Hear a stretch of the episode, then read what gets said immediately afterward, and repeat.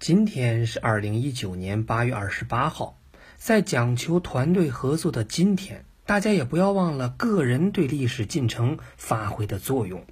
比如达基、西施、杨玉环、林默、列宁、洪秀全等等。团队执行靠实践，个人执行呢靠经验。对小概率事件的预估处理叫经验，靠知识加异常事件的处理才叫实践。我整理了一些个人行为改变历史进程的小故事，也算一种蝴蝶效应，奇闻共欣赏。话说明朝末年，督察院有一个御史叫毛羽建，在天启朝，也就是明朝第15位皇帝，著名的木匠皇帝执政期间，他担任督察院的御史。应该说，这位毛御史还是一个比较正直的人，因为他居然在天启朝得罪了9000岁魏忠贤。魏公公自然不会跟他客气，直接把他免掉，让他滚蛋回家。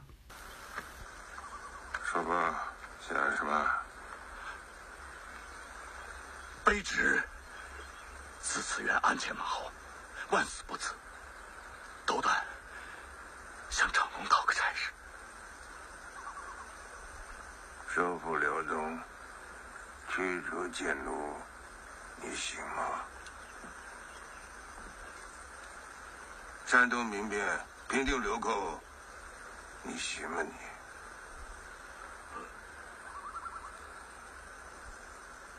打九县差事，皇上龙体有恙，这3条腿金蝉，这药引子，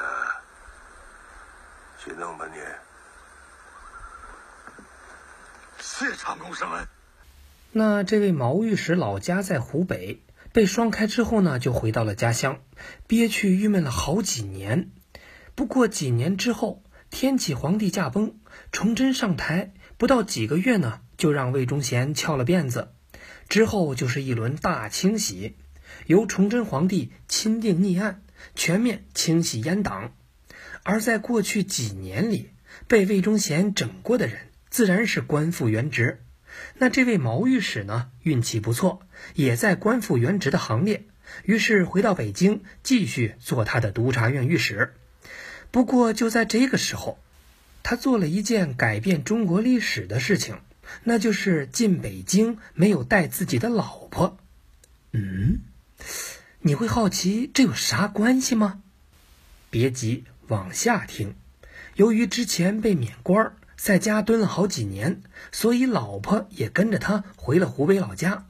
可是后来不知道什么原因，复官以后的毛御史竟然是孤身入京，不带家眷。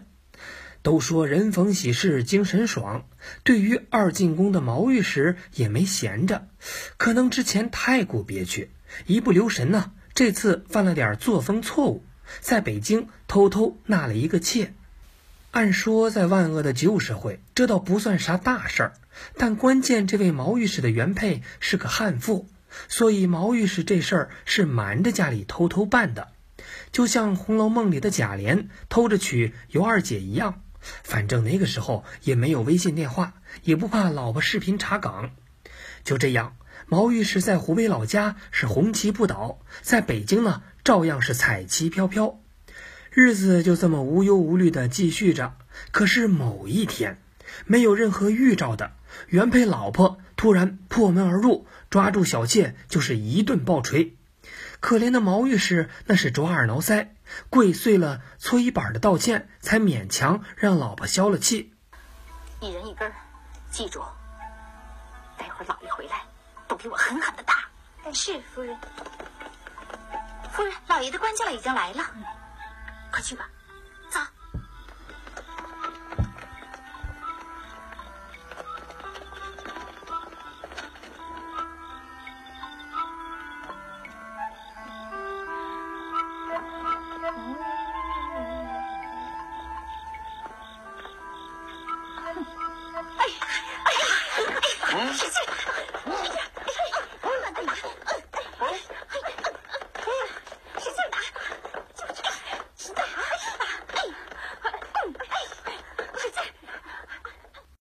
等这场风波平了，毛御史心里就琢磨了，这事儿的漏洞在哪儿呢？嘿，他就不想想，如果他不纳妾，哪里会有这些事情发生呢？反倒开始想别的原因。他想，以明朝的交通情况，官道上的时间是可以算出来的。按说就算有人报信儿，他老婆也不至于知道的这么快，就算是知道了，也不应该这么快就到了北京啊。于是呢，他把这个当成一个课题做一个研究。终于他发现了原因，他老婆拿了勘合用了驿站。既然说到这儿呢，咱们就多讲几句驿站。在古代，驿站相当于招待所加服务区加加油站，而且最重要的是免费，当然需要有官方身份证明，也就是勘合。按照明朝的规定，每个驿站呢都配备5匹马、3头驴，以充当往来公差的交通工具，远程用马，近程用驴。由于湖北到北京一路上那是驿站密集，用了公车的毛夫人一路那是驴不停蹄，所以速度可想而知。但是驿站呢有很大的问题，因为驿站的勘合发行方是兵部，但经费兵部是不出的，由地方政府负担。有钱的地方政府当然不当回事儿，甚至还把驿站修的是豪华富丽，天上人间，属于三公费用严重超标的那种。但更要命的是，这些星罗密布的驿站不仅不是用市场化方式运营的，也不是靠国家拨款养活的，每个驿站主要靠地方官府直接向民间摊派，用当地人的额外供赋来养活。也就是说，驿站的日常运营维持都是在基层官吏和基层百姓之间进行，既没有上下级官府的监督，也没有约定俗成的市场规范，所以实际要向百姓们收多收少，就是驿站官吏说了算。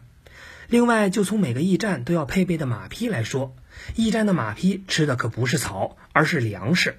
早在朱元璋时期，驿站的每匹马每年就需要当地供应80担粮食。然而到了150年后的明朝中期，陕西华州的一匹马每年居然需要422担粮食，而陕西当时的1顷耕地只能出产7担粮食，所以每养一匹一马就需要10多户农民全年的血汗所得。鉴于明朝人拙劣的育种技术，不可能将马匹培育成非洲象那样的体型，所以食量更不可能在150年内翻5倍还多。这些多收的粮食其实是被来往于驿站的体制内的人员和驿站工作人员给吃掉了。可想而知，如果是繁忙的驿站，会让附近的百姓多么苦不堪言。到了明朝后期，勘合管理是极其混乱，驿站业务呢又比较繁忙，浪费了大量地方政府资源和民力。毛御史洞察了驿站的坏处，又有被老婆捉奸的切肤之痛，于是呢恨上了驿站。憋屈了一段日子以后，他坚信不是不报，没有发票啊，不是，这国仇家恨必须得有个说法。于是呢，他给崇祯皇帝上了一道奏书：兵部勘合有发出，无缴入，士身地相甲，一指西部数寺，差役之危如虎，小民之命如斯。毛御史在纵书里痛陈驿站的弊处，极力讲述驿站改革的必要性。崇祯皇帝也支持他说的这个事儿，还表扬了他的忠心，然后呢就把这件事儿搁置了。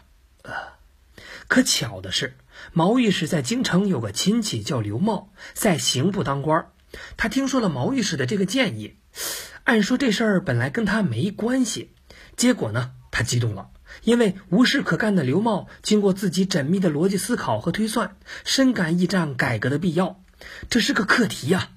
于是呢又给皇上上了一道奏书，说驿站改革能省下60多万两银子，用作对后金作战的军饷。这次一听能省这么多钱，穷得眼睛冒绿光的陛下立即召见了刘大人。刘大人也不负众望，云里雾里的一顿，陛下高兴了，一咬牙一跺脚，改革这事儿就你来。从此呢，刘茂变成了兵科给事中，专门负责驿站改革。其实说是改革，刘大人的核心思想就一个字儿：财。既然刘大人认为财就能省钱，那皇上自然支持。本来崇祯这个人办事特色呢，就是风风火火，但容易用力过猛。听了刘大人这个实操建议以后，决定既然咱们要裁，那干脆彻底一点，拒裁6/10。虽然你我不清楚驿站的具体运作，但全国一下子减掉6/10，这个比例实在是太高了。其实崇祯并不是第一个吃螃蟹的人，在他之前，明朝至少2次裁撤过驿站系统，之前的嘉靖皇帝和万历都干过。1558年，嘉靖皇帝在位，朝廷就计划把全国驿站规模裁减掉30%到50%，节省出来的钱粮一半充作军费，但在执行上还是出了问题。地方官府确实减少了驿站的经费，但驿站的负担却并没有减少，而来往官吏们照样在驿站里是大吃大喝，还要用车用马。于是全国驿站的工作人员开始闹罢工，或者干脆弃职逃跑。由于驿站本身也承担着消息传递的职能，那这么一来呢，后果就比较严重了。例如，当倭寇袭破福建兴化城以后，10万火急的消息却耽搁了1个多月才送到北京。不得已之下，这次裁撤改革在5年以后宣布失败，一切回到了原来的轨道上。那到了1576年的万历年间，张居正是大权独揽，也开始拿议政下手，但他并没有从节省开支的角度来强行规定裁减比例，而是从限制官员特权着手。他主持颁布了严格的条例，法办了违规官员几10人，并有多名官员被降职和革职，其中还包括了孔夫子的后裔和皇亲国戚们。最后成功的把全国的议政花费缩减了30%，节省了近100万两的白银，为民众减少了巨大的经济负担，可谓是官员特权受损，而国家财政和民众受益。但他在1582年以后就病逝了，一切呢又故伎重演。那现在接力棒到了崇祯的手里，崇祯在改革执行上操之过急，是缺乏耐心。嘉靖和张居正的改革都是徐徐进行，耗时数年，那崇祯的改革却要各地在几个月内强行完成，而且一刀切，要裁掉60%，那可是将近2万人失业呀。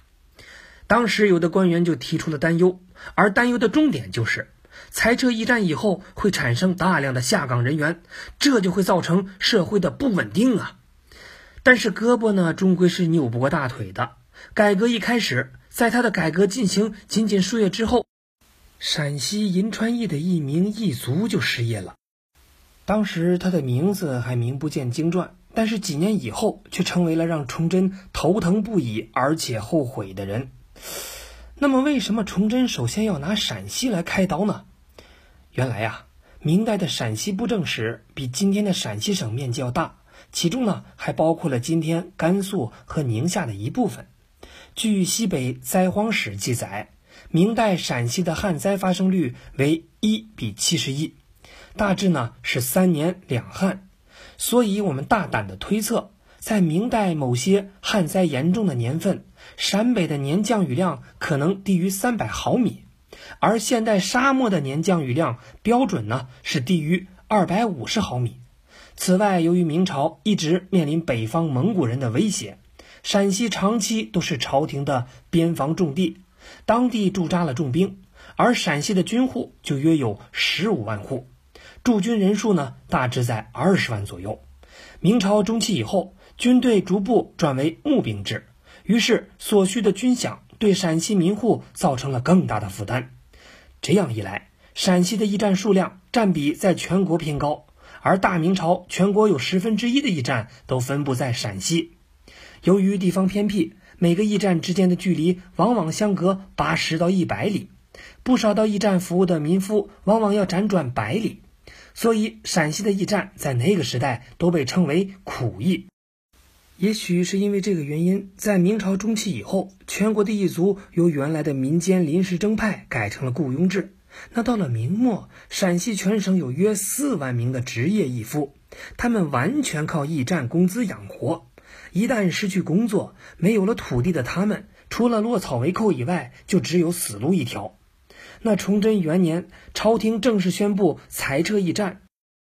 同年，银川驿站响应号召，解雇了他们的马夫，而这名驿站马夫叫李自成。